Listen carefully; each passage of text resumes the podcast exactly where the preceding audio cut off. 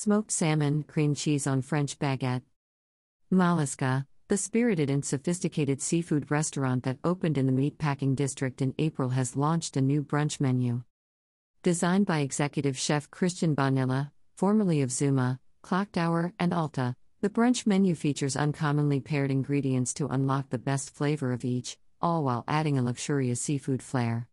Highlights include duck bacon, lettuce, and tomato, or the DBLT, with harissa mayo on a French baguette pan seared octopus, shrimp, fingerling potato, poached egg, and pesto, a seafood take on home fries. Scrambled eggs with uni and Siberian select black caviar. Japanese pancakes with berry compote and whipped cream.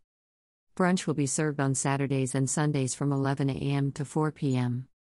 Mollusca has also launched lunch, which will be served Monday through Friday from 11 a.m. to 4 p.m.